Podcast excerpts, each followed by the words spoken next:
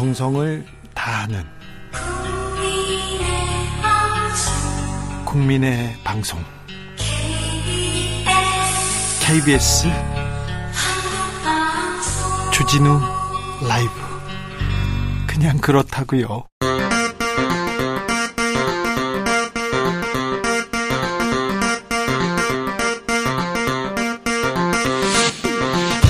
주진우 라이브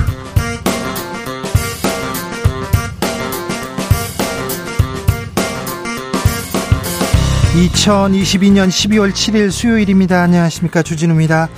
화물연대 파업이 2주째를 맞았습니다. 오늘 원희룡 장관 현장 복귀를 주문하면서 추가 업무 개시 명령도 내비쳤습니다. 화물연대는 연일 총파업 결의 다지고 있는데요. 이번 총파업 출구 전략은 무엇인지 김문수 경산노위 위원장한테 얘기 들어보겠습니다.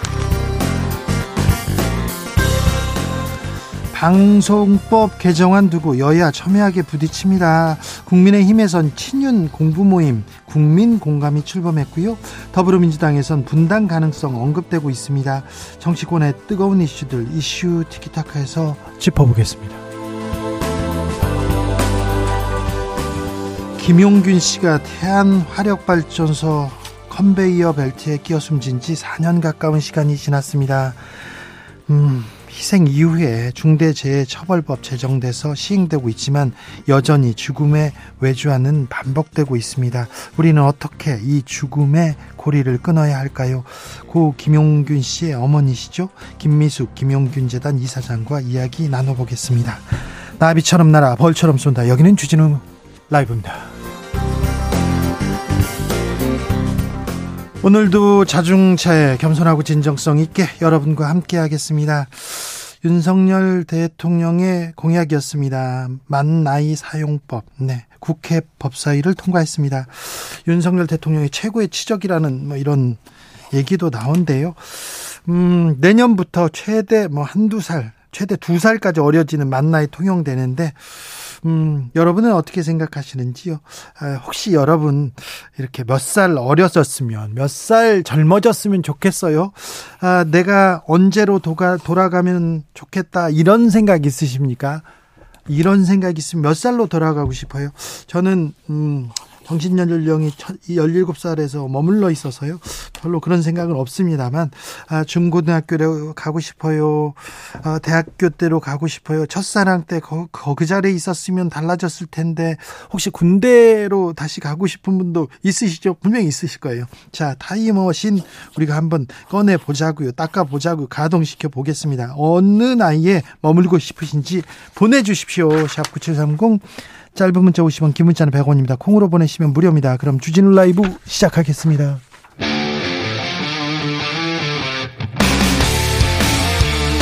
탐사보도 외길 인생 20년.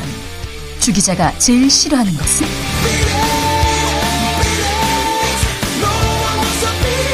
이 세상에서 비리와 부리가 사라지는 그날까지. 오늘도 흔들림 없이 주진우 라이브와 함께.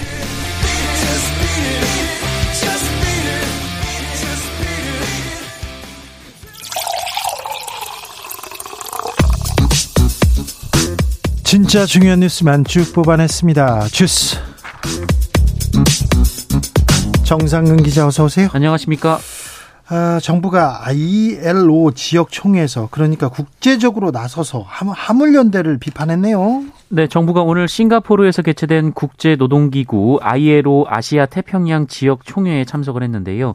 이 대표로 참석한 박종필 노동부 기획조정실장이 화물연대 집단 운송 거부는 국가 경제에 심대한 영향을 미치고 국민의 생명, 거, 생명, 건강, 안전을 심히 위태롭게 할 수 있다라고 발언했습니다. 민주노총은 ILO의 적극적인 개입 주문했습니다. 네, 민주노총 양경수 위원장과 현정희 공공운수노조 위원장 등은 그 ILO 사무총장 그리고 유엔 특별 보고관에게 서한을 보내서 한국 정부의 ILO 협약 위반의 심각성이 커지고 있다라며 ILO 등의 추가적인 개입이 필요하다라고 밝혔습니다.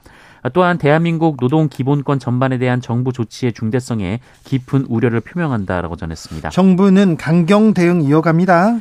국토교통부는 오늘 업무 개시 명령에 불응한 시멘트 화물차 기사 한 명이 정당한 사유 없이 업무 개시 명령을 거부하고 있다며 경찰에 고발하고 지자체에 행정 처분을 요청했습니다. 업무 개시 명령 불응과 관련된 이 첫 제재 사례입니다. 아울러 정부는 이르면 내일 이 한덕수 국무총리 주재로 임시 국무회의를 열고 시멘트에 이은 추가 업무 개시 명령을 발동할 방침으로 전해졌습니다. 이 추가 업무 개시 명령은 이 철강 분야에 적용될 것으로 예상이 됩니다. 화물연대 파업 어떻게 탈출구를 모색할 수 있을지 잠시 후에 김문수 경산호 위원장한테 들어보겠습니다.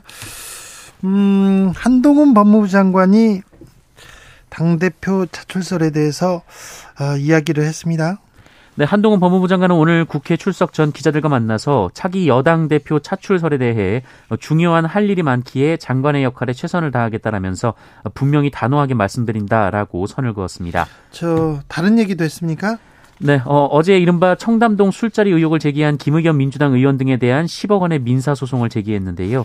어, 이에 대해서는 다시는 그러면 안 된다는 분명한 선례를 남기는 것이 공익에 부합한다라고 말했습니다. 어, 그리고 서해 공무원 피격 사건으로 문재인 전 대통령이 수사선상에 오를 가능성이 있다는 관측에 대해서는 헌법과 법률을 초월하는 의미의 통치 행위는 존재하지 않는다라고 여지를 뒀습니다. 어, 그리고 이 검찰이 이태원 참사 희생자 유족에게 이 마약 관련 부검을 요청했다라는 보도가 있었는데요. 어, 이에 대해서는 마약 피해 가능성을 고려해서 유족에게 정중하게 설명했고 유족의 판단을 존중해 부검하지 않았다라면서 이 대검찰청에서 지침을 내린 것도 아니기에 문제는 없다라고 말했습니다. 마약 피해 가능성을 고려했다고요? 그럼 마약 피해 때문에 거기서 압살을 당했다 이렇게 보는 건가요?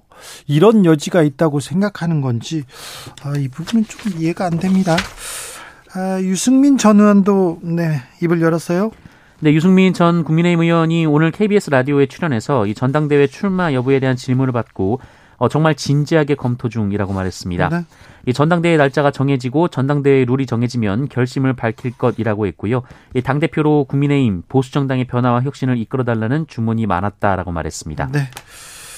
반면에 친윤계는 대대적인 새 결집 나섰습니다. 네, 국민의힘 친윤계 의원들의 공부 모임으로 알려진 국민 공감이 오늘 출범했습니다. 네. 국민의힘 의원 117명 중 71명이 참석하면서 새해를 과시했고요. 이 국민의힘 당권 주자인 권성동, 김기현, 안철수 의원도 모두 참석을 했습니다. 오, 새머리가 대단합니다. 네, 국민의힘 당권 주자들은 장재원 의원과의 인연을 특히 강조하고 있는데요. 이 김기현 의원은 어제 장재원 의원을 찾아가서 30분간 대화를 나눴다 어, 이렇게 밝혔고요.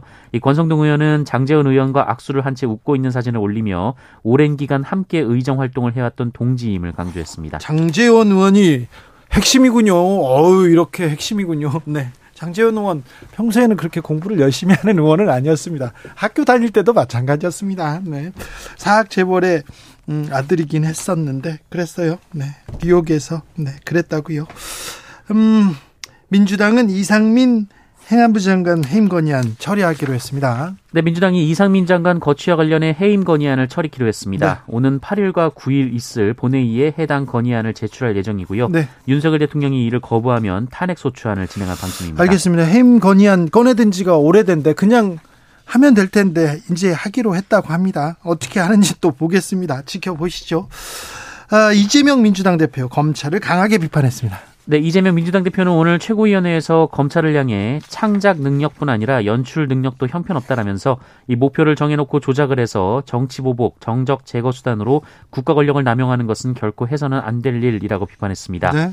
어, 그러면서 남욱이 연기하도록 검찰이 연기 지도를 한 것 아닌가라고 얘기를 했고요. 남욱 변호사도 또 이, 이 말에 또 한마디 했더라고요. 네, 오늘 서울중앙지검 앞에서 기자들과 만났는데요. 어, 캐스팅 하신 분이 발연기를 지적하셔서 송구스럽다라고 얘기를 했고요. 어, 그런데 이 작품은 영화가 아니라 다큐멘터리라고 주장하기도 했습니다. 네.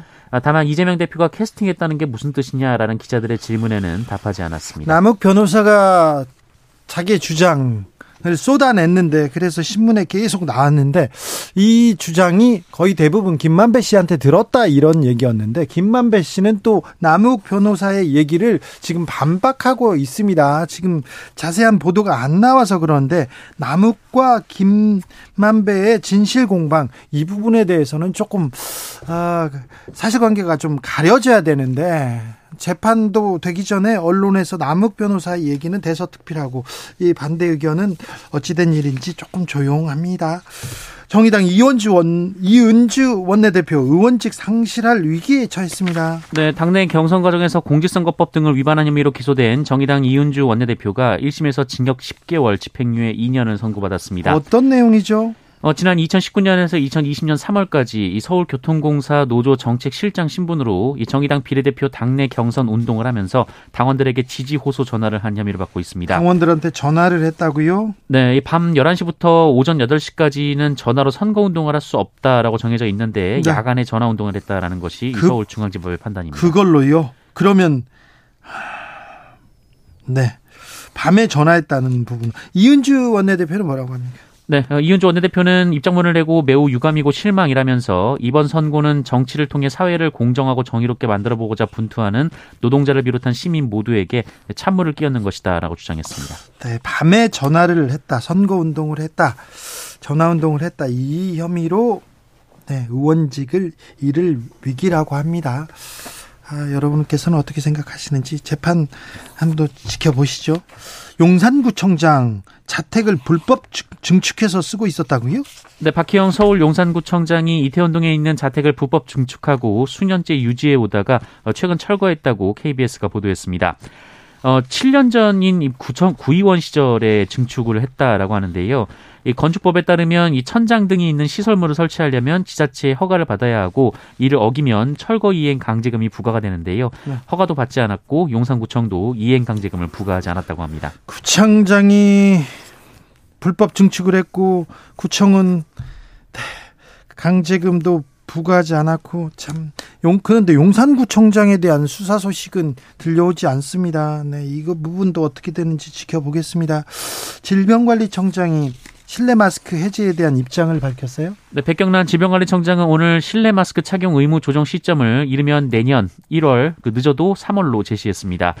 어, 마스크 착용 방역 지침 준수 행정명령과 과태료 조항을 조정하고 어, 점차 마스크 착용을 권고와 자율적 착용으로 이행하는 방침을 검토하고 있다고 밝혔습니다. 알겠습니다. 코로나 상황 어떻게 됩니까? 네, 오늘 코로나19 신규 확진자 수 7만 4,714명이었습니다. 7만 명대입니다. 네, 어제보다 3천 명 정도 줄었습니다만 일주일 전과 비교하면 7천 명이 늘었습니다. 위중증 환자도 많고요. 사망자도 54명으로 어제보다 30명이 늘었습니다. 월드컵 소식도 좀 전해주세요.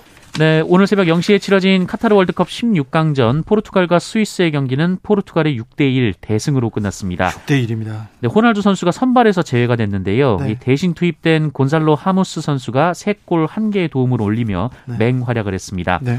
이 호날두 선수는 경기 후 승리 세레머니에 동참하지 않고 홀로 경기장을 빠져나갔습니다. 자, 6대 1로 대승을 했습니다. 그 포르투갈을 우리는 이겼습니다. 물론 호날두 형의 맹활약이 좀 있어서 그런데요.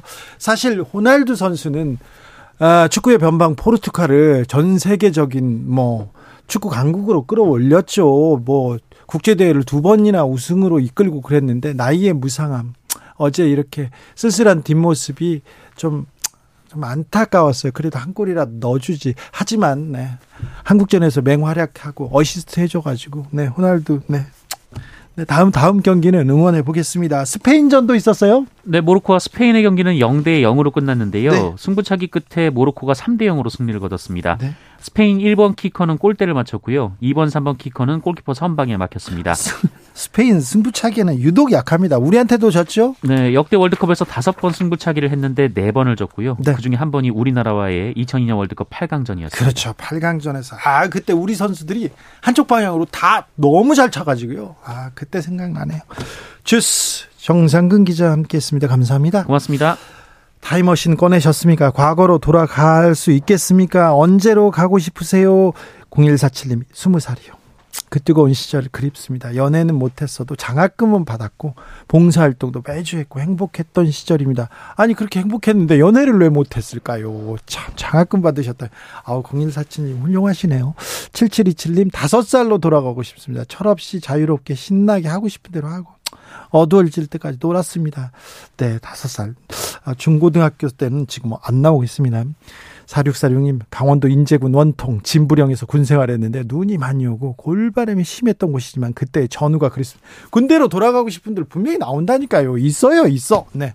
박상우님, 아내랑 About Time이란 영화를 보고 주인공과 같은 능력이 생긴다면 아내를 만나기 전으로 돌아갈 거라고 말했어요. 아내도 저를 만나기 전으로 돌아가고 싶다고 하더군요. 네, 잘하셨어요. 부부 사이 너무 좋다. 뭐 아이고 좋아라, 아이고 좋아라. 어바웃 타임이란 어, 영화가 있죠.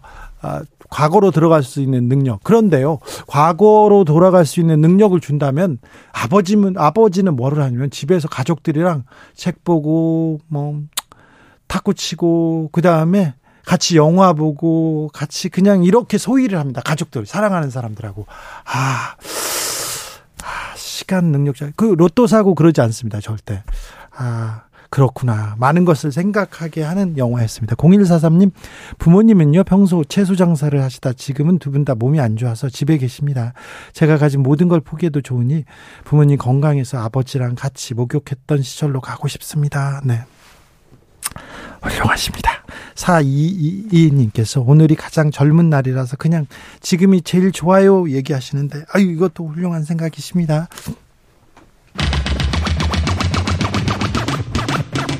주진우 라이브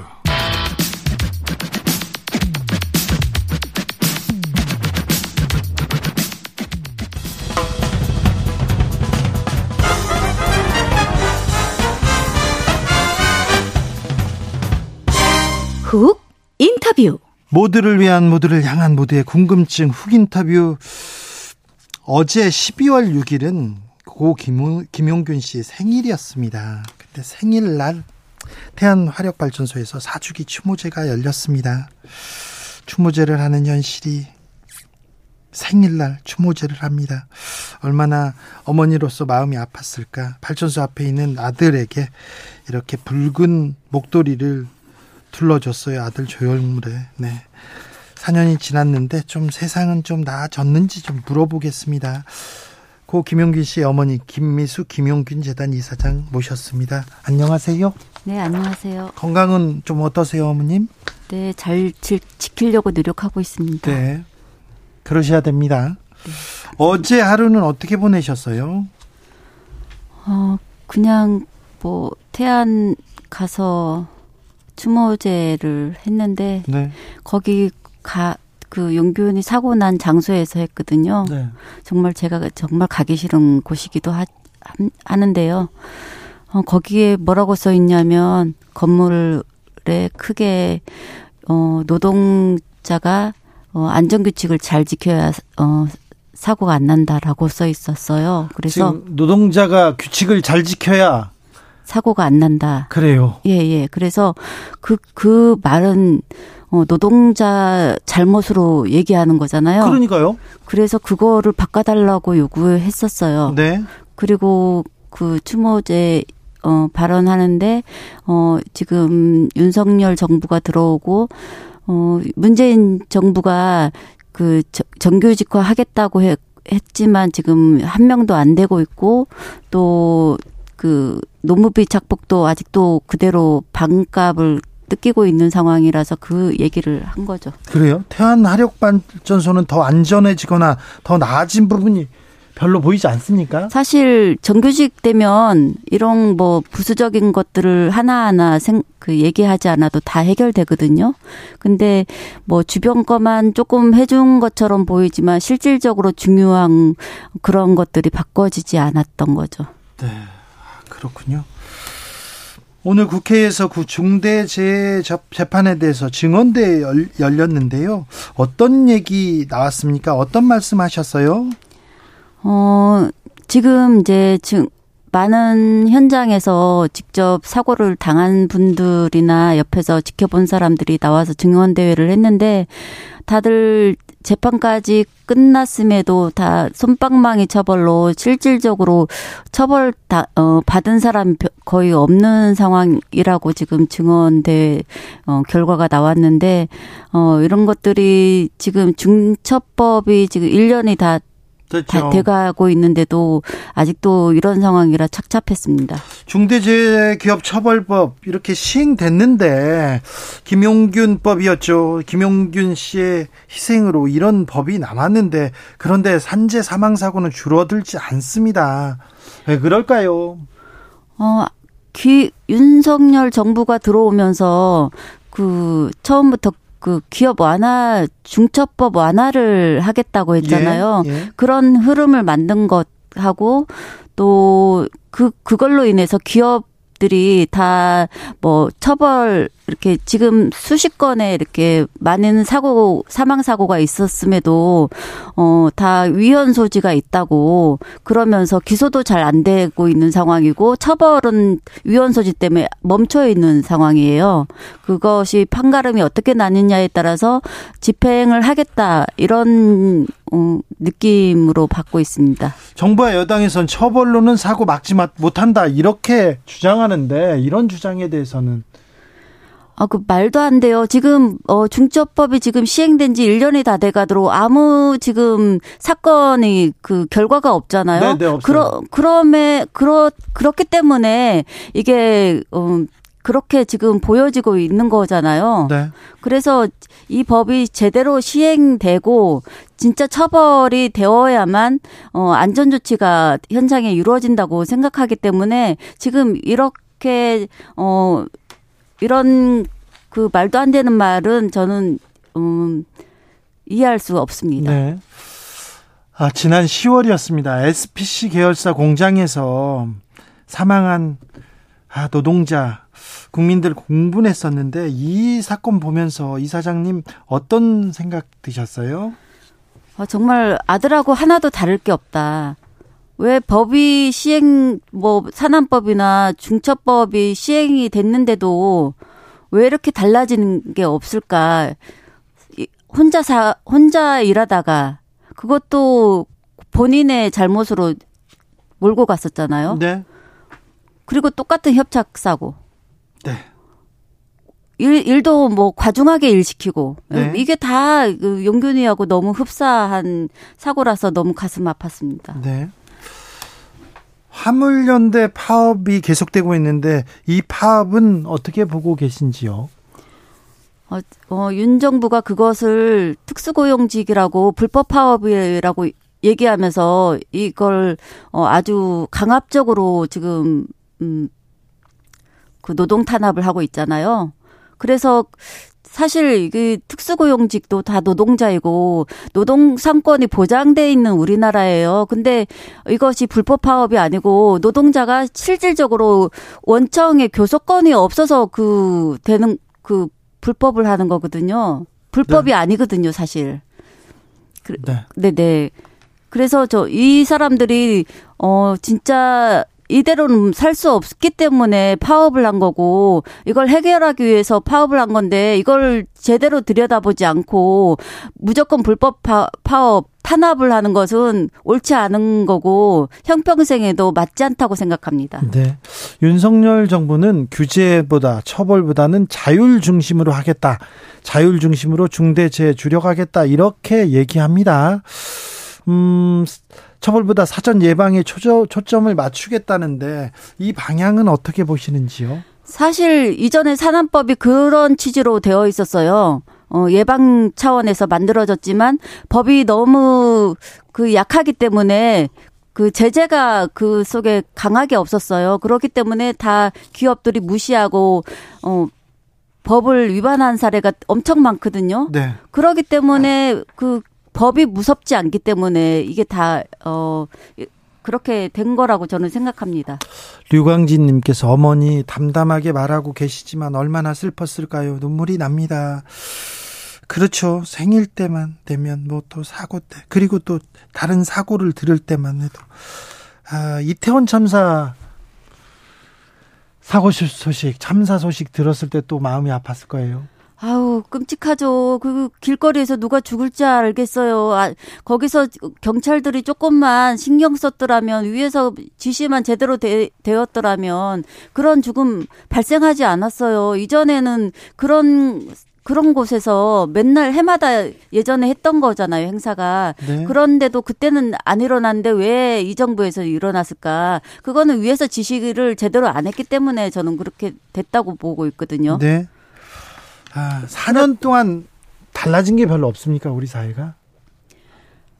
오히려 지금 더 늘어나고 있다고 통계가 나와 있어요. 네, 산재 사고는요. 아, 어찌 이 산재 사망 사고를 막기 위해서는 우리는 어떻게 해야 될까요? 무엇이 가장 필요할까요? 사실 사실 이 법을 만들 때 사람을 살리고자 만든 거잖아요. 근데 어, 윤 정부의 지금 반노동 친기업화를 지금 주장하고 있는데 어, 대통령이라면 사실 이쪽 저쪽 그 중심에 놓고 그냥 무엇이 잘못됐는가 이렇게 바라봐야 되는데 한쪽만 완전히 그쪽만 편을 들어주고 이쪽은 노동계 쪽은 너네들 알아서 살아라 이거잖아요. 아주 그냥 못 살게 만들고 탄압이 너무 지금도 엄청 거리마다 집회가 엄청나게 일어나고 있어요. 노동 탄압을 네. 강하게 하니까. 그래서 이런 것들이 다 그냥 나오는 게 아니거든요. 노동자들이 먹고 살기 위해서는 어느 정도 그 삶의 보장이 되어 있어야 돼요. 근데 그런 것들이 없으니까 그 이런 불법 그냥 파업을 하는 건데 지금 불법 파업이라고 간주하고 네. 아주 강하게 탄압하는 거는 정말 정부가 제대로 노동 그 서민들 이런 사람들한테 제대로 어 행하지 못하고 있다고 생각합니다. 자, 산재 사망 사고 노동자 입장에서 유가족 입장에서 그리고 노동자 입장에서는 윤석열 정부가 노동을 탄압하고 있다 이렇게 생각하십니까? 그런 생각이 드십니까? 어, 당연히 지금 노란봉투법 이것도 탄압이 세고 뭐 지금 뭐 화물연대 그리고 뭐 공무원들 이런 사람들 지금 대거 그 저거 내몰고 있잖아요. 다 해고하겠다고 이런 것들이 다 윤석열 입에서 나온 말이고. 네. 고 김용균 씨 사주기 추모 기간입니다. 어떤 어떻게 이렇게 추모하고 있습니까? 어, 지금 어, 앞으로 내일은 이제 재판 결심 공판이 아직도 재판이 예, 예. 지금 항소, 4년 4년인데 아직도 재판이 예, 처음부터 늦게 시작됐고 지금 이제 항소 재판 1심 이제 1심을 하고 있는데 아, 2심이죠. 2심을 하고 있는데 이제 내일이 결심 공판 하는 날이고 어 다, 다음에는 이제 다음 연도 초에는 어 결과가 나올 것 나오겠죠. 같습니다. 네네. 네네. 네. 알겠습니다. 네. 건강하시고요, 어머님. 네. 네. 건강 챙기세요. 네, 감사합니다. 김미숙 김용균 재단 이사장님이었습니다. 감사합니다. 교통정보센터 다녀오겠습니다. 김민희 씨.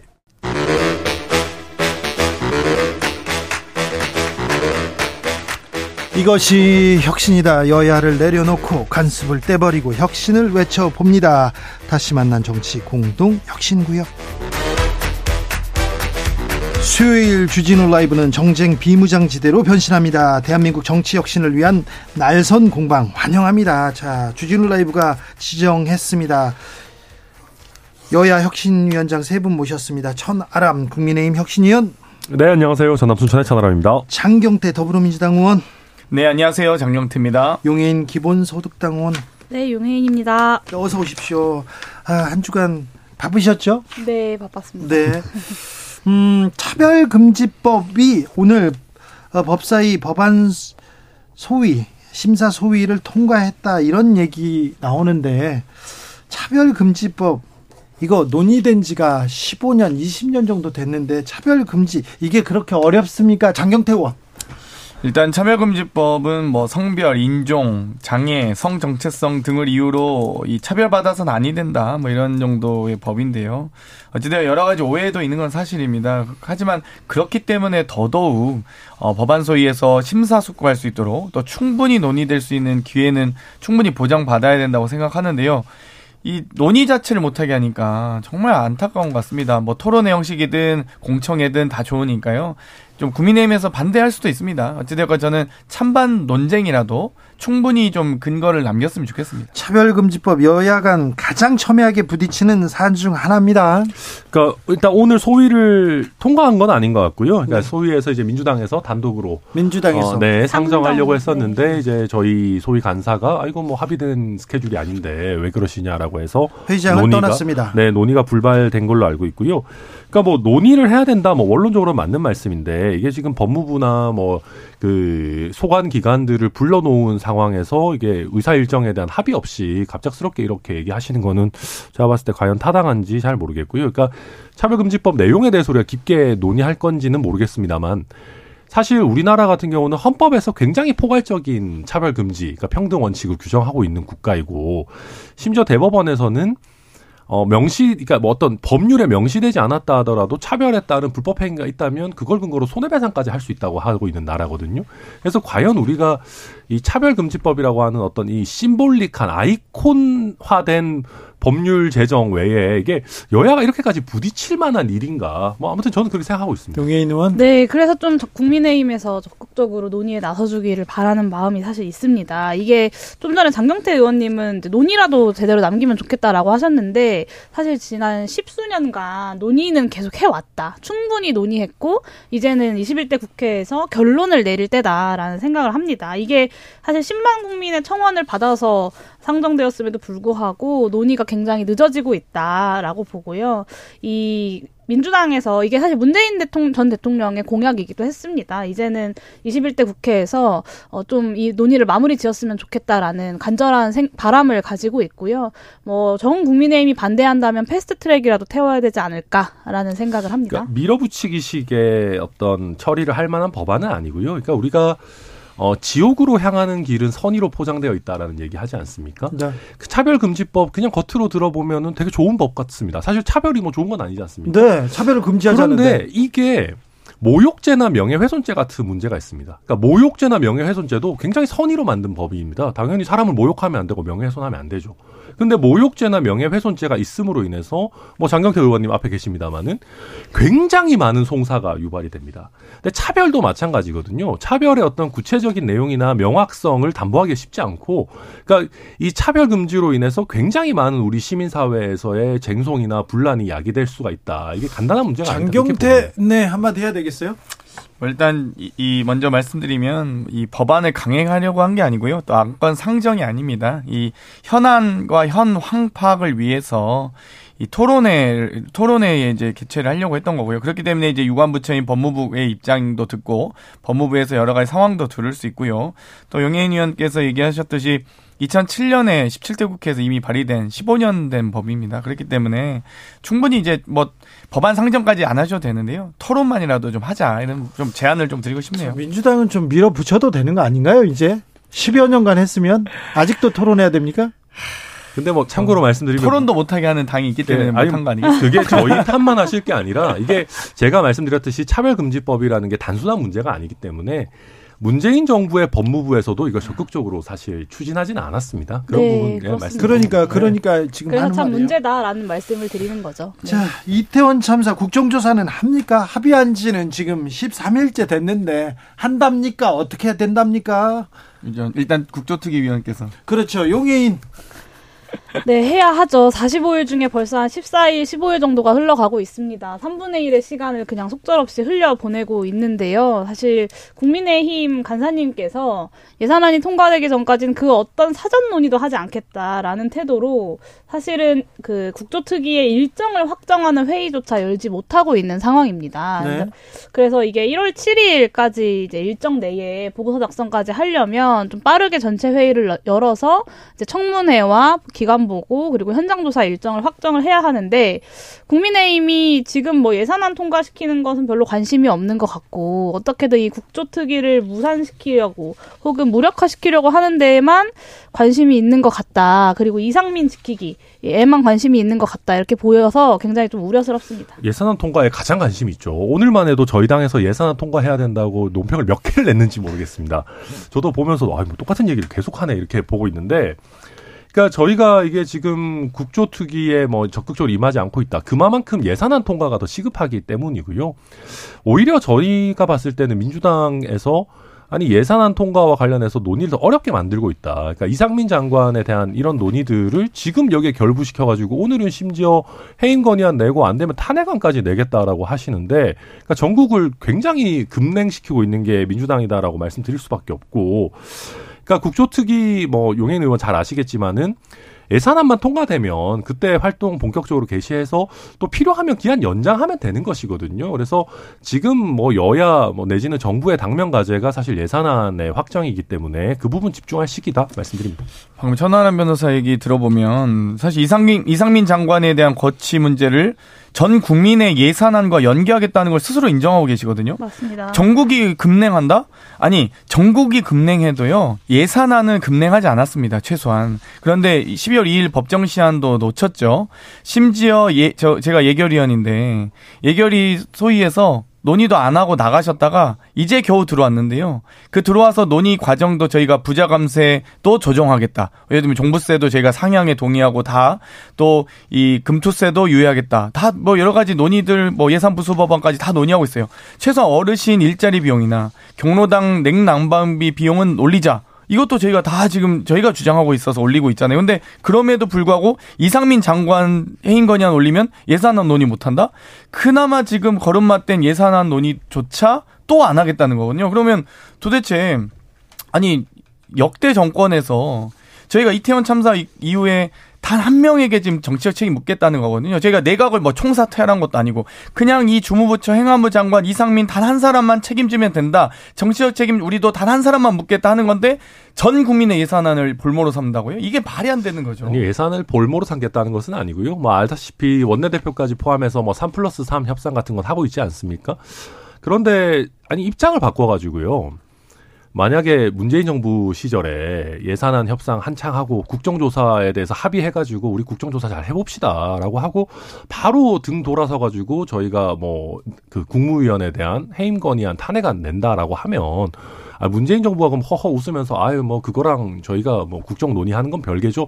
이렇게 하면서 쿨하게 얘기했을까요? 그러지 뭐 그러니까 그러지 못하는 게 정치 네, 현실이거든요. 기억하실지 모르겠는데요. 이 인사청문 보고서가 채택도 되기 전에 국회에 넘어가 있는 과 정에서도 저희가 막 검찰 압수수색하고 해도 저희가 그 정도로 이, 이 정기국회 그리고 지금 여, 현재는 정기국회 아, 아닙니까? 그, 임시회도 아니고 났었죠. 정기국회는 그래도 진행됐습니다. 음. 이거 왜냐하면 법이 정한 권한이기 때문에 이건. 저희도 뭐 진행을 아예 안 하고 있는 것은 아니지 않습니까? 한 가지만 네. 좀 말씀드릴게요. 음. 이렇게 하면 예산안 논의 못한다라는 말이 상식적으로 여당의 입에서 나오는 게 맞나요?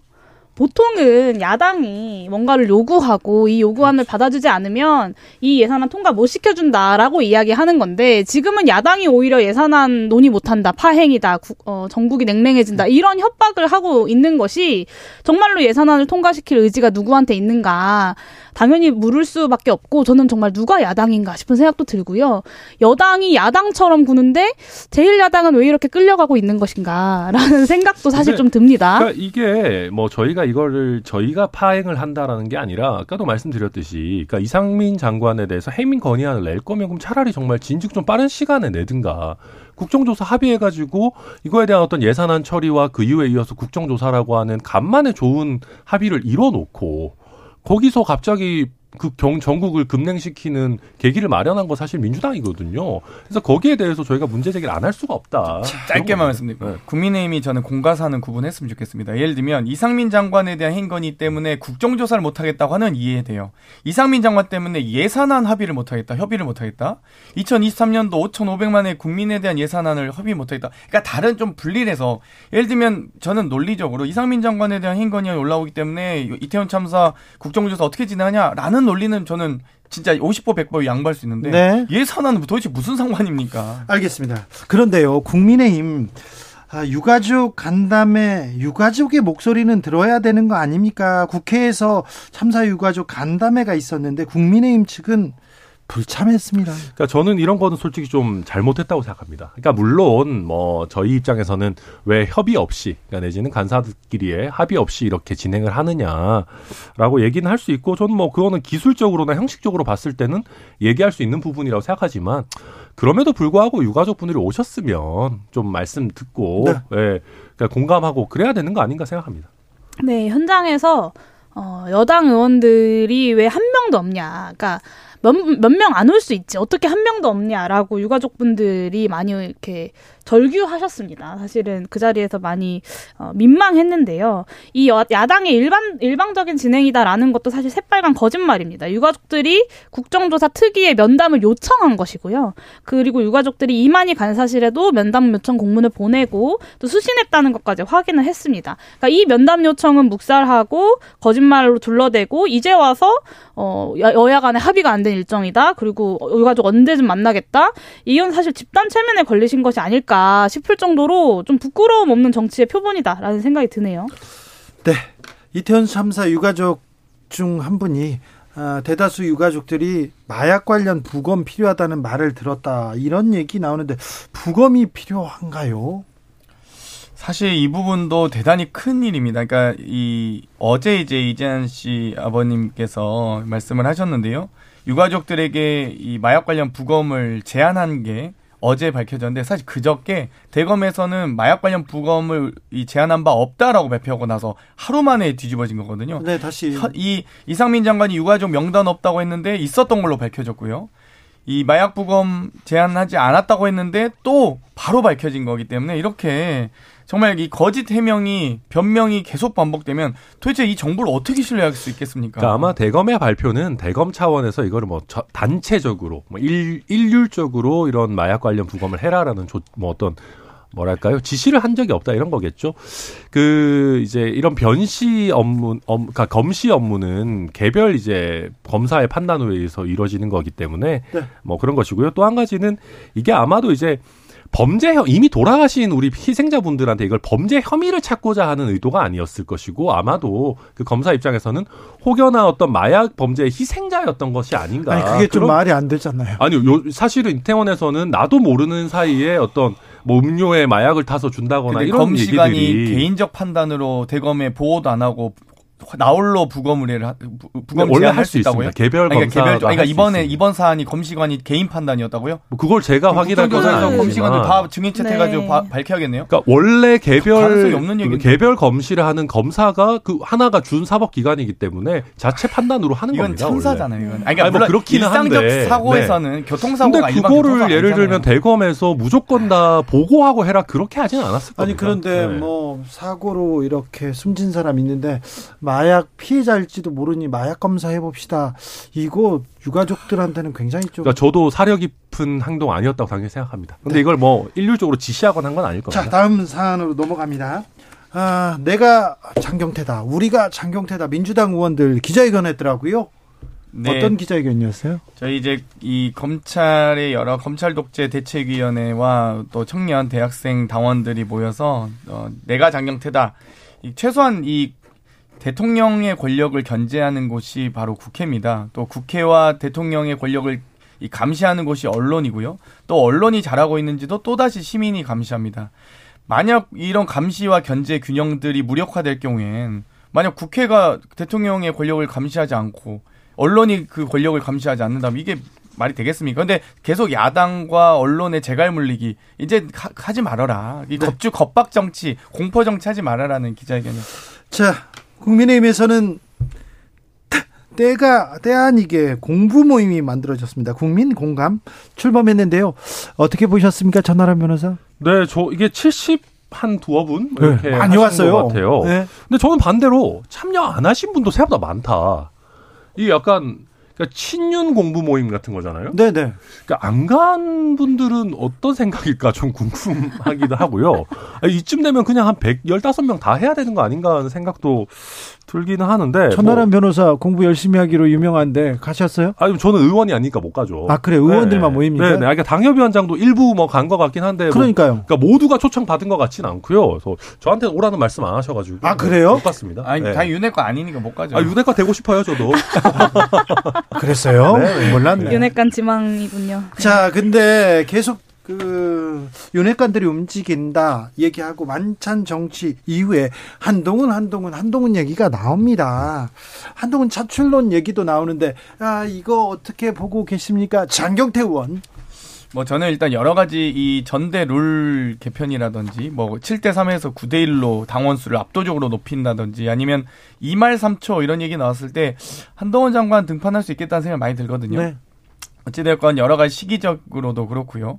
이 조급해하는 모습들이 결국 이 당의 이 원심력을 강하게 작동하기 위한 특히 50, 71명이라는 건 전체 115명 중에 대부분입니다. 안, 안 오신 분들 초대 못 받은 분들이라고 표현해야 될지 뭐라 모르겠는데 54명입니다. 그러니까 과반을 넘고 있거든요. 그렇기 때문에 압도적인 수가 지금 어찌되건 윤심 찾기를 하고 있다. 윤심 찾기를 하고 계신데 뭐 일단 천하람 위원 같은 분들은 못 초대 못 받죠. 그러니까 네. 윤심 찾기를 뭐 하는 걸 수도 있고 뭐 모르겠습니다. 뭐 얼마나 열심히 공부를 하실지 뭐 열심히 하면 좋겠죠. 근데 그러니까 아직 정리된 것 같지는 않아요. 그냥 한번 풍선 띄워본 정도 아닌가 싶습니다. 왜냐하면은 여기 지금 이 공부 모임 끝나고 나서 장재원 의원 같은 경우는 거의 가능성을 일축했거든요. 게다가 주호영 의원이 여러 사람들을 이제 당권 주자들을 거론하면서 아이 사람들로 안 된다 이렇게 얘기한 것도 굉장히 강하게 비판하고 있어서 한동훈 차출론과 관련해서 아직 어 소위 말한 윤핵관들 사이에서도 어떤 공감대가 100% 형성된 것 같지는 않습니다. 네. 네, 저도 뭐 풍선 띄워보기 일 순 있다. 아직 결정된 건 아닐 수 있다는 생각은 드는데 확실한 건 대통령의 의중은 거기에 가 있는 것 같다. 근데 또 대통령이 또 생각이 들고 하신다니까 뭐 좀 잘 모르겠어요. 네, 그리고 네. 이제 저로서는 한동훈 장관이 당대표 선거에 국민의힘 당대표가 된다? 나쁠 거 없다고 생각합니다. 네. 쌍수 들고 환영이고요. 지금까지 한동훈 장관이 보여준 것은 국회에 와서 국회의원들이랑 말싸움하고 10억 손배 날리는 거.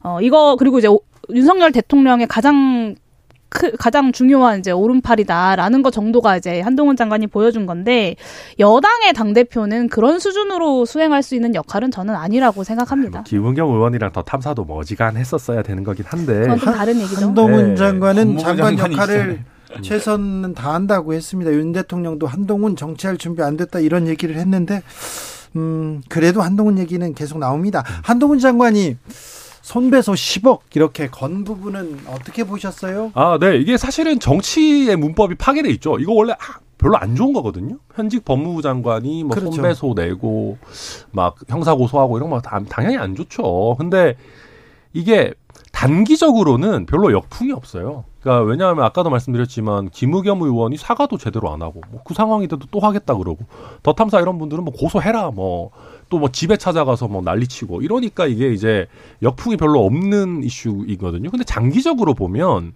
이런 것들이 정치 문법을 파괴시켜요. 그러니까 아니 좀 가짜 뉴스였다고 이게 판명이 나오면은 그 얘기 한 사람도 그냥 좀 깔끔하게 사과하고 법무부 장관도 이거 고소고발까지 안 하고 그냥 아예 뭐뭐 뭐 지금이라도 사과하셨을 때 됐다 하고 넘어가고 이래야 되는데 서로 다 되게 안 좋은 형태로만 이렇게 계속 나선을 끌어올리는 것 같아가지고 아무튼 좀 슬픕니다. 재가에 물린다는 게 다른 게 아니거든요. 질문할 수 있어야 되고 또 답변의 의무가 있습니다. 그러니까 여러 가지 국민의 알 권리 충족을 위해서 하는 건데요. 오늘 지금 지금 이 시간에도 더 탐사 이 압수수색 중이시잖아요.